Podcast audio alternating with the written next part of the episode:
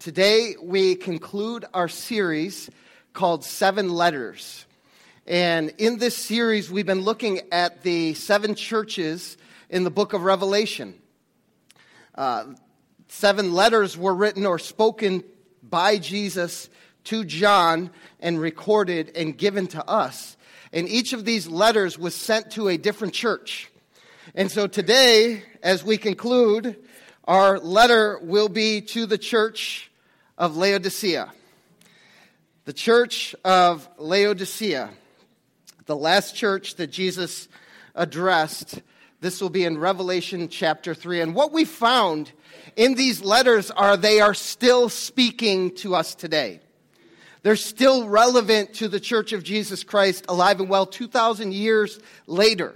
They still have a voice because the Holy Spirit is, is active in making the Word of God active and sharper than any double edged sword, right? And so they still have a voice to us today. And we're, as we go through uh, these different churches, we're hearing what God is saying to us Faith Chapel, to the Church of America, to the Church of Jesus Christ across this world, and to us personally. And, and hopefully, we're in a place where we not only hear it, but we respond to it. We hear it and we respond to it. So today we're going to look at this church in Laodicea. Laodicea is a church that's located about 95 miles from Ephesus, which was the first church that Jesus addressed, the first church in our series. Um, but it's also uh, located slightly south from Philadelphia, the last church that we addressed. It's also nestled in between two cities, Hierapolis and Colossae. Colossae is a little bit more familiar to us because the book of Colossians was written by Paul to this church. In fact, in Colossians, you'll find the city of Laodicea and the church of Laodicea addressed four separate times. Um, there's actually a, there's belief that there's a lost letter that Paul wrote, and he said, uh, I believe it's in the last chapter of Colossians. He said, um, "Read this letter Colossians, and then send it to the church in Laodicea, and they likewise will do the same. They'll send a letter that I wrote to them to you. Now, that didn't end up in the scriptures, but Paul was very active in encouraging and challenging and, and uh, exhorting this church, Laodicea. And so, um, as, we, as we look at this church, uh, I just want to start off by talking about the city as, as a whole. The city was a very, very wealthy city. It was, it was known for its banking. It had um, uh, a very, very prominent um, medical community. They were known for their eye salve, which was something that was used to put on people that had gone blind and helped restore their sight. They were also known for black wool, which I'll talk about a little bit later. Um, very advanced in architecture, very advanced in, in engineering. Um, there are houses that were found that were 3,000 square feet in size. Just to show, now that's not as uncommon today as it was back then, but they were very advanced, very wealthy. These houses had plumbing and, and running water inside the houses 2,000 years ago. It's amazing. Now, Laodicea, interestingly, was not, they did not have a water source. And so they had to pipe water in. And they use this aqueduct system, uh, inverted siphoning, which I don't even uh, know what that means, but uh, I'm sure we could look it up someday and figure it out. They use this aqueduct system to bring in hot water from Hierapolis, a city about five or six miles away. And this Hierapolis had hot springs. And so there was hot springs and hot water flowing, and they piped that water into Laodicea. Okay? Um, so therein lies one of the things that Jesus talks about. In fact, Jesus is so amazing. When he writes to these churches, he speaks to them right where they're at. He addresses things that they were 100% totally familiar with. He gives them analogies and metaphors to help them to relate the things that they uh, were accustomed to day by day and, and uh, um, uh, identify them spiritually, like things that would help them understand um, spiritually the condition that Jesus was seeing and trying to address. So let's get right into this, this passage. We're in Revelation chapter 3, and I want to talk about three key areas that Jesus speaks about to the church of Laodicea. In fact, this is one of the churches that Jesus has nothing good to say about. He only addresses problems. There's only one other church like that of these seven. And, and so Jesus typically, in the format of these letters, identified a praise, something that he could commend the church for. He identified a problem, and then he moved on to a promise. If you overcome, this is what I will do for you. Well, here in Laodicea, he, he skipped the praise. He found no praise, or he mentioned no praise, and he identified some problems. So we're going to get right into that. We're in, in Revelation chapter 3, verse 14. It starts off by saying this To the angel of the church in Laodicea, write. Wow, there's some anointed preacher back there somewhere. I'm hearing it. Now, thank you. I, I, didn't mention this, but we are on Facebook. We live stream. We welcome our live stream audience. And if you share that message, we are leveraging technology to allow many more people to see and hear the gospel message. So that's what you were hearing just now, okay? No big deal. He says, To the angel of the church in Laodicea, write, These are the words of the Amen. This is a name for God, actually, that's, that comes from Isaiah. Um, I don't have the actual reference, but if you do some research, you'll find that he's called the Amen, or in a, a roundabout different way. It's translated a little bit differently in, in, in Isaiah. But he's called the Amen. The Amen is known also as like the final word. Like we give a, we pray a prayer. Thank you, Lord Jesus, for this food. Amen. It, it means true. It's the last word. It's the agreement of what's being said. And Jesus is truth. Amen. He brings truth. He stands, he is the word of God. So he's the amen, the faithful and true witness, the ruler of God's creation. Now here Jesus begins to address this church, Laodicea. He says, I know your deeds, that you are neither hot nor cold. I wish you were either one or the other. So, because you're lukewarm, neither hot nor cold, I'm about to spit you out of my mouth. Now, that is not a pleasant greeting. That, that is not a good start to the letter. If I received a letter from Jesus like that, I knew, I would know, oh, something's, I, I, I, need to change some things. There's, we have a problem. We, we have a problem, and he's going right after the problem. So I want to talk about this. What is the problem? What is the problem Jesus is going after? What is the problem Jesus is, is trying to address? He says, Because you are lukewarm, you're not hot, you're not cold, you're lukewarm. I'm going to spit you out of my mouth. What, what is, is the problem that, that Jesus is trying to address? Now, most people teach in, in Christian circles that there's really, Jesus is addressing three spiritual temperatures, if you will, or conditions hot, cold, and lukewarm. Um, th- that's okay. Hot meaning, you know, on fire for God, passionate for God, going after the things of God. Cold meaning no spiritual temperature whatsoever, and lukewarm meaning somewhere in between. Now, the context doesn't necessarily support that. The context is addressing something that the Laodiceans were very, very familiar with their water issues. They were piping water into their city. It started off hot six miles away. When it got to them, it was lukewarm. Okay, now, um, that, that is a problem, okay? One, one time, a few years back, we had this coffee maker. Now, I like coffee, I drink coffee. Um, someone will tell me I'm addicted to coffee or whatever, like, but I'm not addicted to coffee, okay? I'm actually. I'm not I'm actually not going to be drinking coffee for the next 21 days starting on the 2nd of um, January. Well, he had this coffee maker, and I would get up and make coffee, and it's sort of part of my routine in the morning and wait for that hot cup of coffee. But there was a period of time where I, I made the coffee, it made the ding, ding, ding, done sound, and I poured my cup and I drank it, and it was lukewarm. And I'm like, what in the world is happening? It's brown coffee. It's, you know, I didn't pour any, uh, you know, any creamers in it to make it cold. It was just, it was just not hot.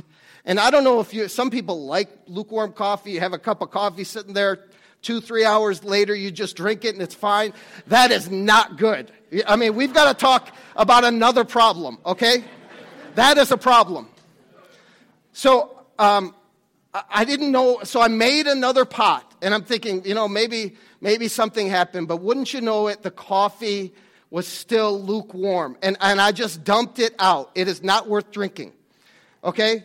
It, it's not worth drinking. It was horrible. The, the heater element in my coffee pot had gone, and so I threw it out and had to buy another one. But um, for coffee lovers, you either have iced coffee or you have hot coffee. You don't, you don't have lukewarm coffee.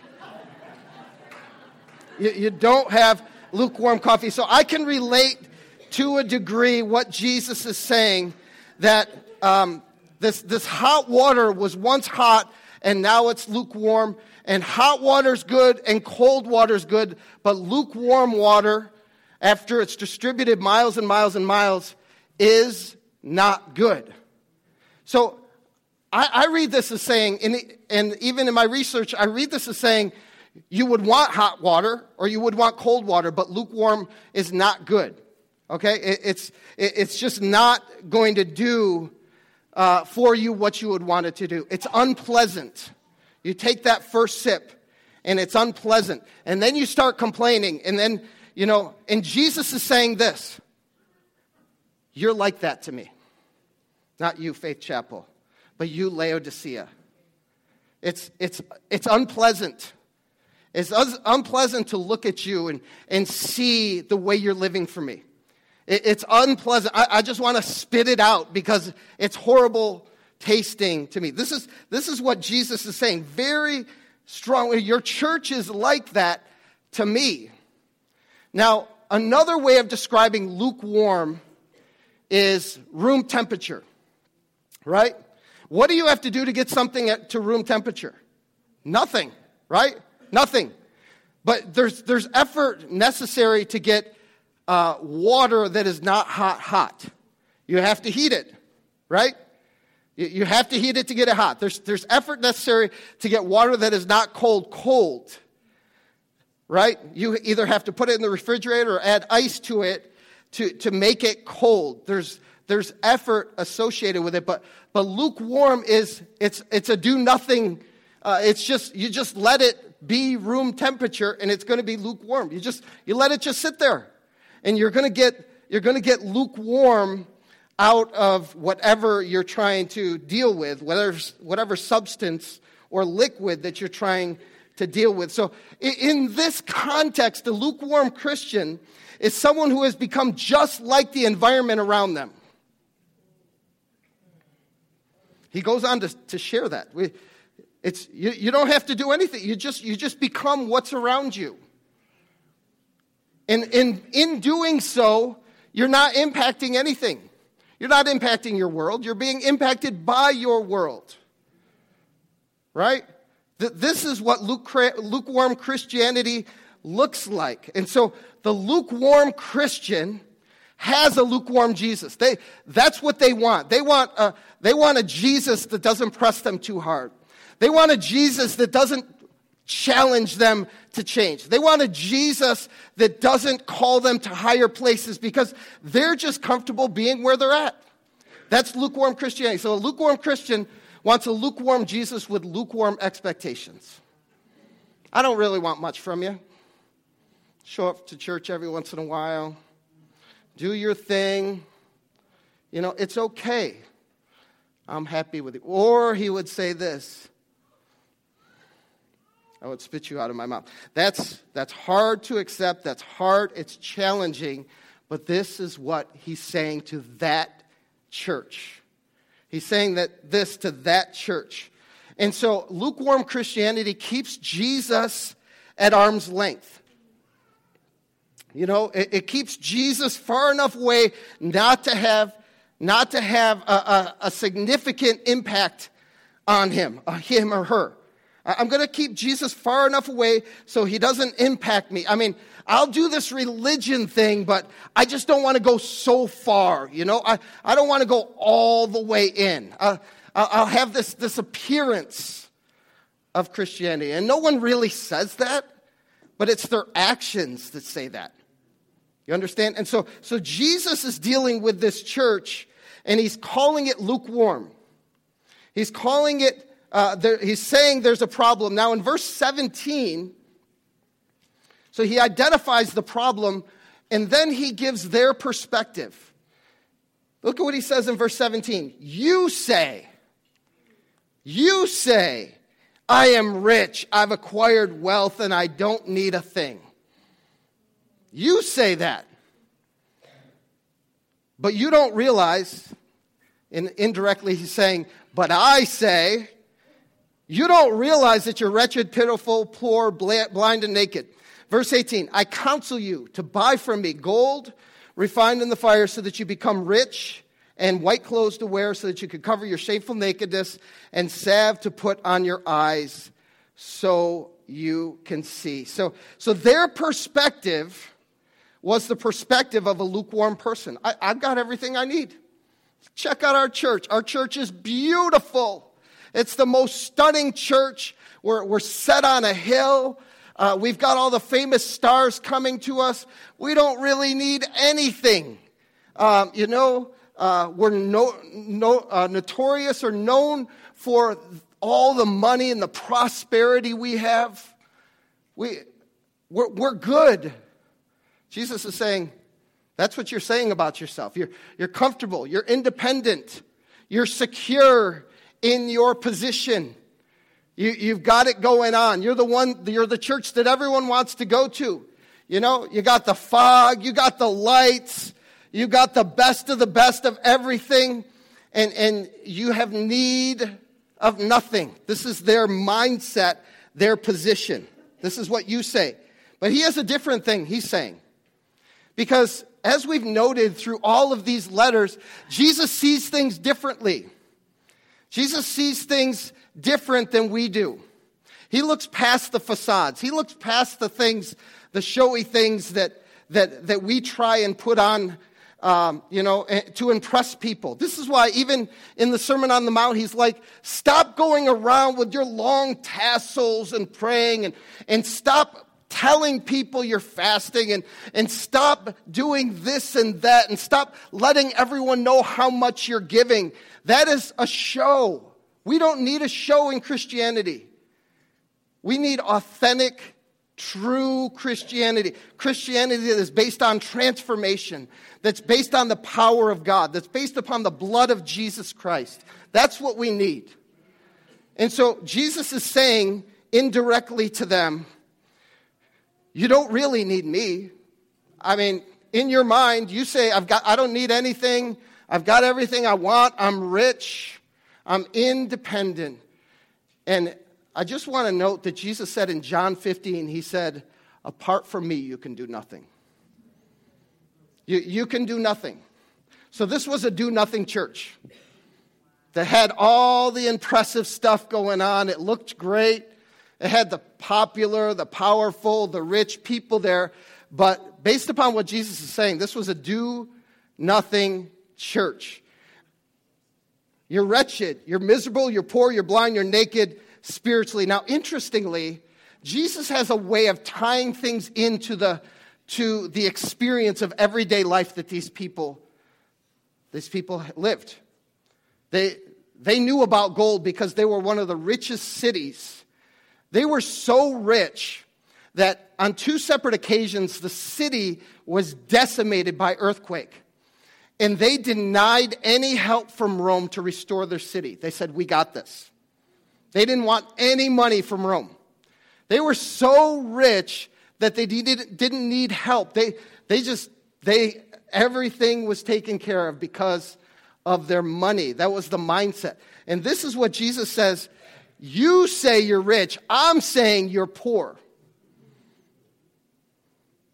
It's a different perspective. It's a, it's a different perspective because they were looking on the outside. Jesus is saying, as I look into your soul, you're poor. Your pockets may be full, but your heart is empty. You may think that you have it going on, but you really don't have it going on.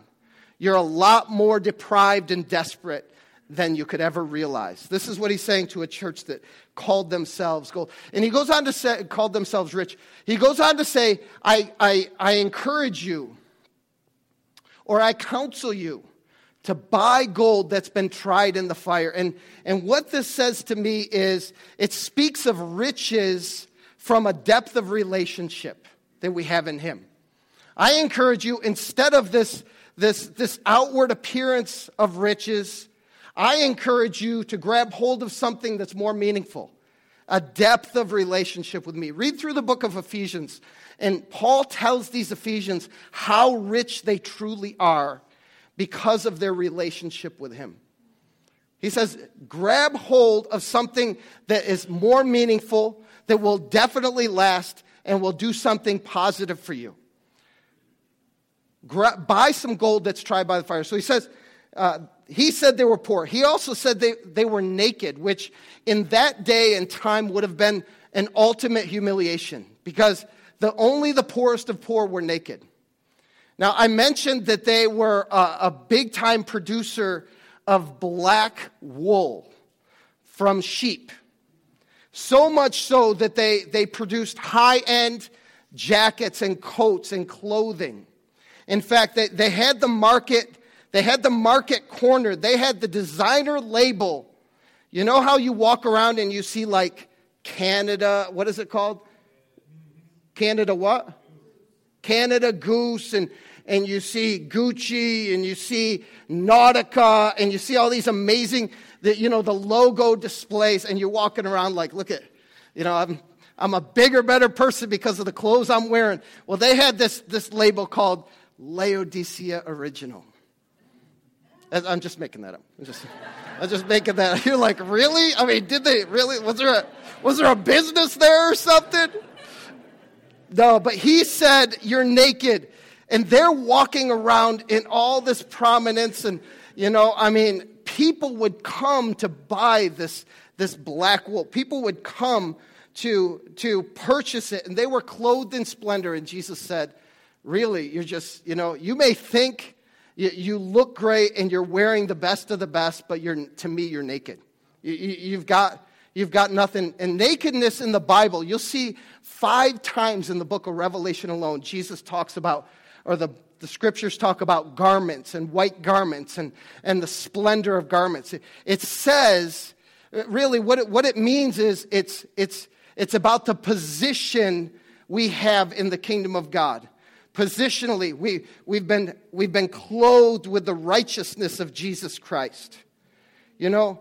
And, so they're walking around with a position based upon their money and their clothing. And he's saying, you're naked, but I would encourage you, I would counsel you to buy white garments, to get, to get something that's spiritual in nature that determines your position in my kingdom. This is what he's saying. So you're poor, you're naked, and then he said you're blind. And, and they couldn't see, they couldn't see the reality of what Jesus saw. What they saw was we're doing good. And what Jesus said is, You're not doing so good. I'm concerned about you spiritually.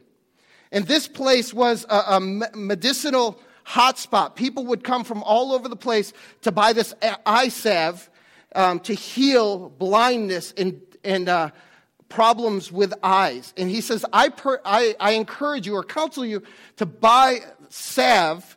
This is, this is what he said. I don't have it memorized. He says, um, put salve on your eyes so you can see.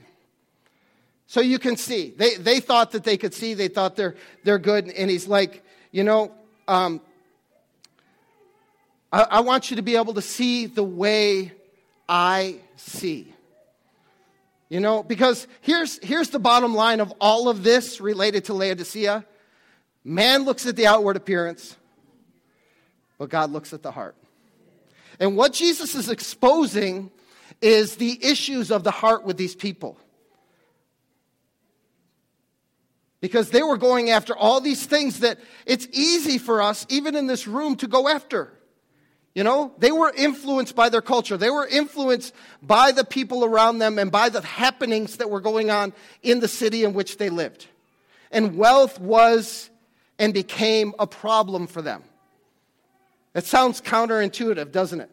Wealth was a problem for them. And this is what Jesus is addressing. So he goes on in verse 19 and he says this To those whom I love, I rebuke and discipline. So be earnest and repent. Here I am. I stand at the door and knock. If anyone hears my voice and opens the door, I'll come in and I'll eat with that person and they with me. Now, I want to say this, just, just touching on the beginning of that verse. He says, Those whom I love, I rebuke and discipline. Those whom I love, I rebuke and discipline. So, uh, what he's saying is when you love someone, when you love someone, you can hate the thing that is destroying them. You, you, it's okay to hate the thing that's destroying them. And, and it's okay to deal with it or try, find ways to address the thing that is destroying the person that you love. To the degree you know, he loved them so much that he says, Your, your lukewarmness is displeasing to me, so much so that I want to just spit you out of my mouth. It, it's really bad, but I love you. I want you to know I love you, but you're displeasing to me. Your lifestyle, uh, the way you represent me, the things that matter most to you uh, are displeasing to me. And, and he goes on to say in this passage here, he says, I rebuke and discipline. Now, most people I know who call themselves Christians think those are dirty words. They don't, they don't want to be rebuked. Stop judging me. You know, they, they don't want to be corrected, they don't want to be challenged. And I would, I would ask this question what, what or who challenges you? Do you respond to the challenges of the Word of God when you're sitting at home reading that thing? Or is it just informational? Is it, is it, is it enriching your knowledge? Is it filling your head with information? Or is it challenging you at the core of who you are? How about the messages you hear? Is it, does it challenge you? I'm not even talking about mine, okay? Because most of you probably would say no or something like that. But I'm talking about the, when you, when you sit under preaching and you're challenged, do you respond to it? Or do you think they're talking to, you know, the, the preacher whoever's talking to the person sitting next to you? Boy, I wish you were there at church today. That would have really helped you. You would have loved that message. That thing goes right over your head like, no, God was speaking to you. He wanted you to hear that. So, so and then even further, that's just that's the word preached. But how about godly people talking to you about your lifestyle? How about spiritual leaders challenging you personally to set aside some things in your life that are holding you back? Like we do not like we do not like to be disciplined. We don't like that word discipline or rebuke. We don't like it at all. In fact, we, we shy away from it. We, we run from it. We, we hold back when it, when it comes to this. But we need to be people that respond to the Word of God.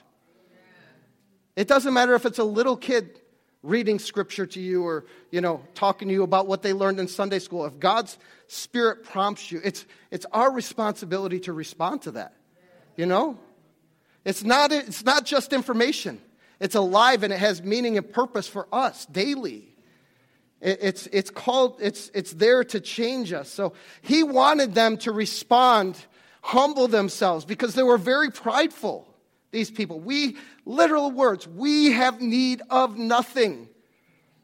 And we would probably never say that in this room, but sometimes we think it. You know? Sometimes we think, I've got everything I need. I've got my life perfectly arranged and perfectly set. And he says, he says here, I, rebuke and discipline those who I love. So be earnest and repent. Or zealous is another word in other translations. Zealously repent. Zealously turn away from the things that you're doing and turn toward God. This is what he's saying to the Laodiceans. He's saying there, there has to be a, a change because um, I, I think the bottom line, the, the, the result, or actually the cause of lukewarmness, is a lack of repentance. You know, we're more quick to point the finger at somebody else. They're the problem. I'm not the problem. It's what you said, or it's in the way you said it. It had nothing to do with me. And we're quick to, to point the finger. We're quick to always be right. We have to be right. And that, to me, says that when I have to be right, that means that I'm not, I'm not active in repentance. And when we're not active in repentance, we're moving quickly towards lukewarmness because it's, it's part of the thing that causes our heart to burn for God, is to realize how much we need Him. They, their position is they didn't need Him. I've got everything I need. I've, I've got it good. I'm, I'm okay. I have need of nothing. But repentance stirs and stokes the fires of revival in our hearts. A lack of that just allows things to fester and cause us to stay in a place of always being right, always defending ourselves, always overlooking our own stuff and looking at the stuff of others. And that's not, it's not a healthy place to be. So let's be people of repentance. This is, this is a recurring message. Pretty much every one of these letters has that word repent in it. But he goes on to say a, a very popular verse if you've ever been in a church that did an altar call they a lot of times they use this verse it says here i am i stand at the door and knock and if anyone hears my voice and opens the door i will come in and eat with that person and they with me. Now what jesus is literally saying is i'm out here i want to come into your church but you're not letting me in. Uh, here do, do you want me do you want me to come in your church I mean, you're doing church well enough. You, have got the throngs coming. You got you got this beautiful place. It's it's it's it's amazing, you know. Um, but do, do you want me there? Do, do you want me there? He says, I'm knocking, and if you hear my voice, you'll let me in. Is there anyone who, who wants me in my church? Is it, this, is, this is what he's saying. He was outside of the Laodicean church. He was outside of it, trying to come in. Anyone. He wasn't saying the whole church has to come to the door. Just anyone. Just let me in. You know, I think of it this way. he could be saying something like this You look nice, you're comfortable, you're dressed nice, you know, you, have got. Uh, You've got a lot of things going on in that church related to or surrounded by the wealth that you all live in, you know, the opulence.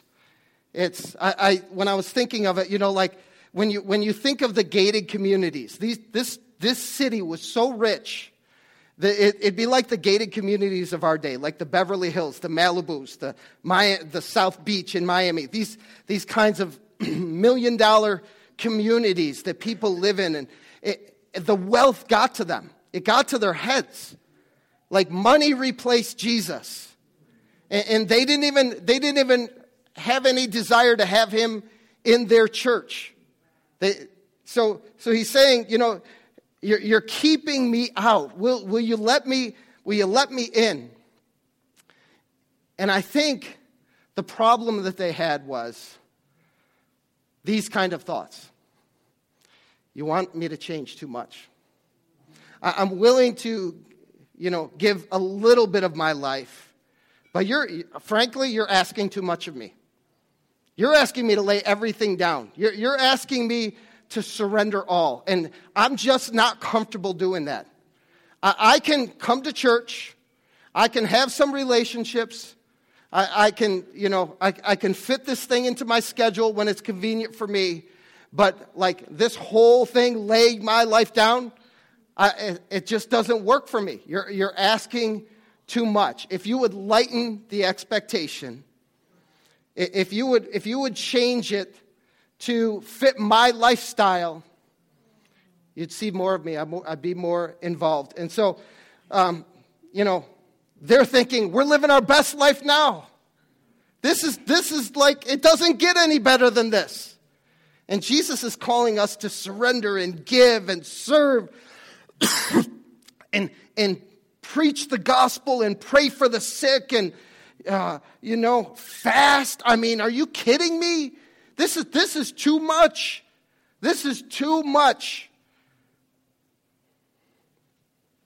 There's churches that allow for that comfortability and make you comfortable in it.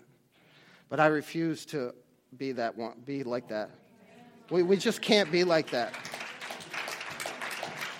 There's, there's too many lost people. There's too many broken people. There's too many people on, on a path to hell. And we're called to make a difference. We've been empowered to make a difference.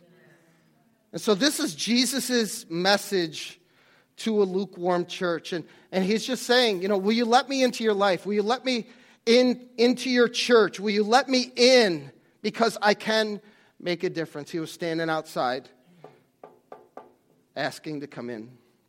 I want to close with a couple thoughts uh, today as we close out this series in this church Laodicea because I think in many ways this represents our nation well. It represents the church in America well because we have options, you know? We don't really necessarily have to beg God and cry out to God and pursue God hardcore for, for healing because we, we just go to the hospital, you know? We, we've got, we're, we're an extremely rich nation.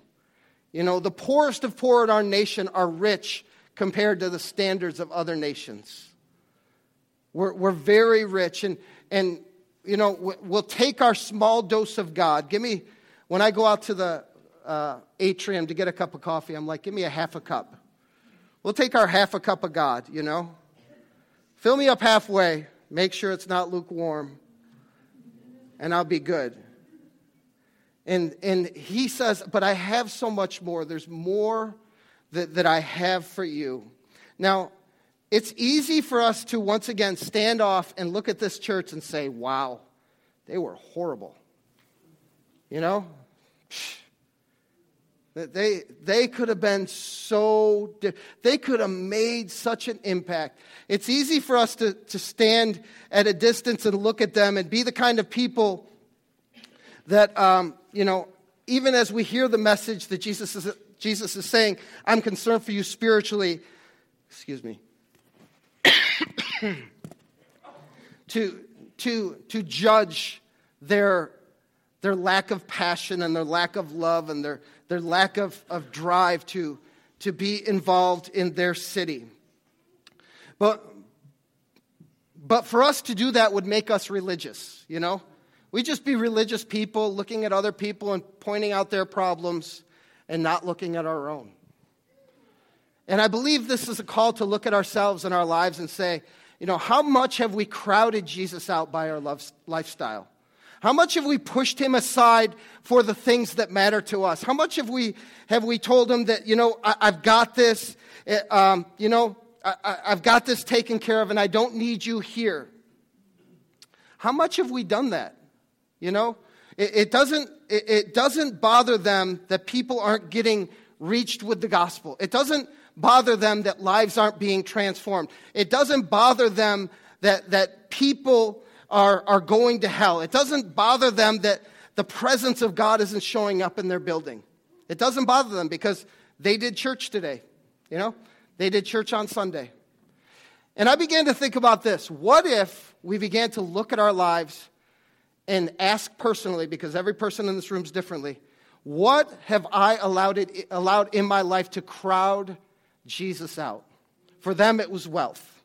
For them, it was, you know, my money can take care of my needs. Jesus doesn't need to. But there's things in our lives, everyone in this room, that we have allowed in our lives, including me, that have, have taken space from Jesus in our lives. For some, it's social media, television, um, friends, boyfriend, girlfriend, or the pursuit of such. You know? You know, that I'm so focused, I'm so invested. Some of it, you know, it, on the surface, it looks healthy, but it's not healthy. And in so doing, pursuing these things or investing our time in these things have crowded Jesus out. And I've got good news for you. We're going to start this year as a church, and I'm asking for 100% participation in a season of prayer and fasting. You might not even know what that means. But ultimately, the bottom line is it's our desire to give Jesus and focus on Jesus for the first 21 days of this year. Well, actually, technically, we're starting on the second because I would never want to take away your New Year's Day party. So we're going to start the day after, okay? But we're going to go after God. We're going to pray. Now, listen, those things that have crowded out Jesus from your life, say you invest six hours a day in television. Say, you know, without fail, there's, you know, just say, okay, a little bit more practical, two hours a day. What if you took those two hours and began to pursue Jesus every day? For 21 days. I'm not asking forever. But what, what if you began to cut some things out for 21 days and pursue Jesus with all your heart? I, think, I think some radical changes would take place in our lives.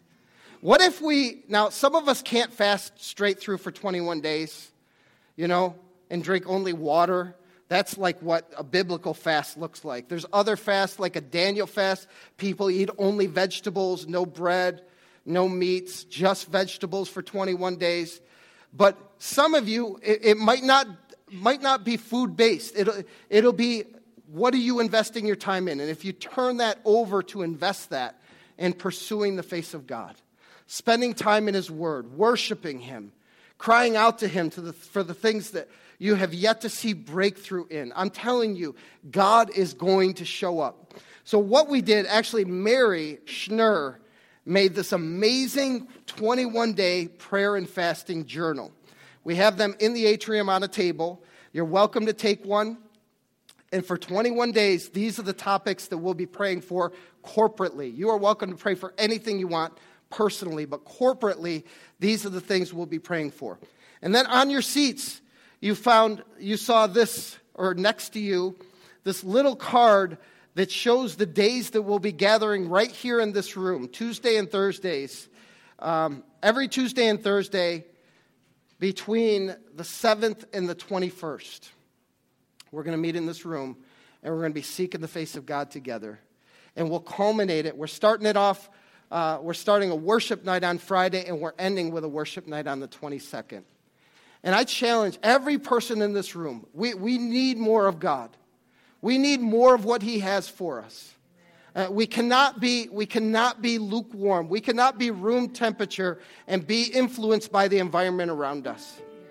We need to let the, the embers of God's Spirit burn within our heart. Burn within our heart. And today, if you're feeling like, man, that, that church describes me, there's, there's a simple remedy to that. Jesus says, be zealous, be eager to repent. I want to invite you to stand to your feet. I'm just going to lead us all. And maybe this doesn't apply to every person in this room, but I want to help you. I, I want you to know that repentance is powerful. The Word of God says if we confess our sins to God, he is faithful and just to forgive us of our sins and cleanse us, purify us from all unrighteousness. And we want to kick off this year powerfully, pursuing God and watch what He does. So I want to just lead us in a prayer and then I'll close. Amen? Let's pray together. Father, today, we thank you, God, that we can glean wisdom, we can glean understanding, but also we can hear your Spirit speaking to us, God. We don't want to be a church, we don't want to be individuals that you would say, I'm going to spit you out of my mouth. God, we want to be people that know you. We don't want to take you for granted. We don't want to be casual about our life and walk with you. God, call us higher, call us deeper in you. And so today, Father, Lord, we, we confess, Lord, we confess, Father, that there are things that have gotten in the way of our relationship with you. Father, we've let things crowd out your presence, time with you, things that matter to us. Father, things that are meaningless, things that will yield nothing for us or anyone else. We've given over to them, God, and sacrificed um, our relationship with you, God. And so today, God, we turn away from that. We repent. God, we ask for forgiveness. We ask for, Lord, the blood of Jesus to make us whole, to, to purify us, God, today. And God, I pray that you would burn in every heart in this room, God, that we would go after you, God. We'd go after you. We ask you to show up. We ask you to meet with us. We ask for fresh revelation. We ask for dreams and visions, God. We ask for miraculous breakthrough. We ask for healing, God. We ask for, Father God, freedom to, at new levels, God. We ask for you to do amazing things, God. And so we, we commit this year to you. We commit our lives to you and we say, Have your way in the mighty name of Jesus. I want to invite the ministry workers to come up. If you have prayer needs of any kind, um, I want to encourage you to come and receive prayer. Otherwise, God bless you. We love you and Happy New Year.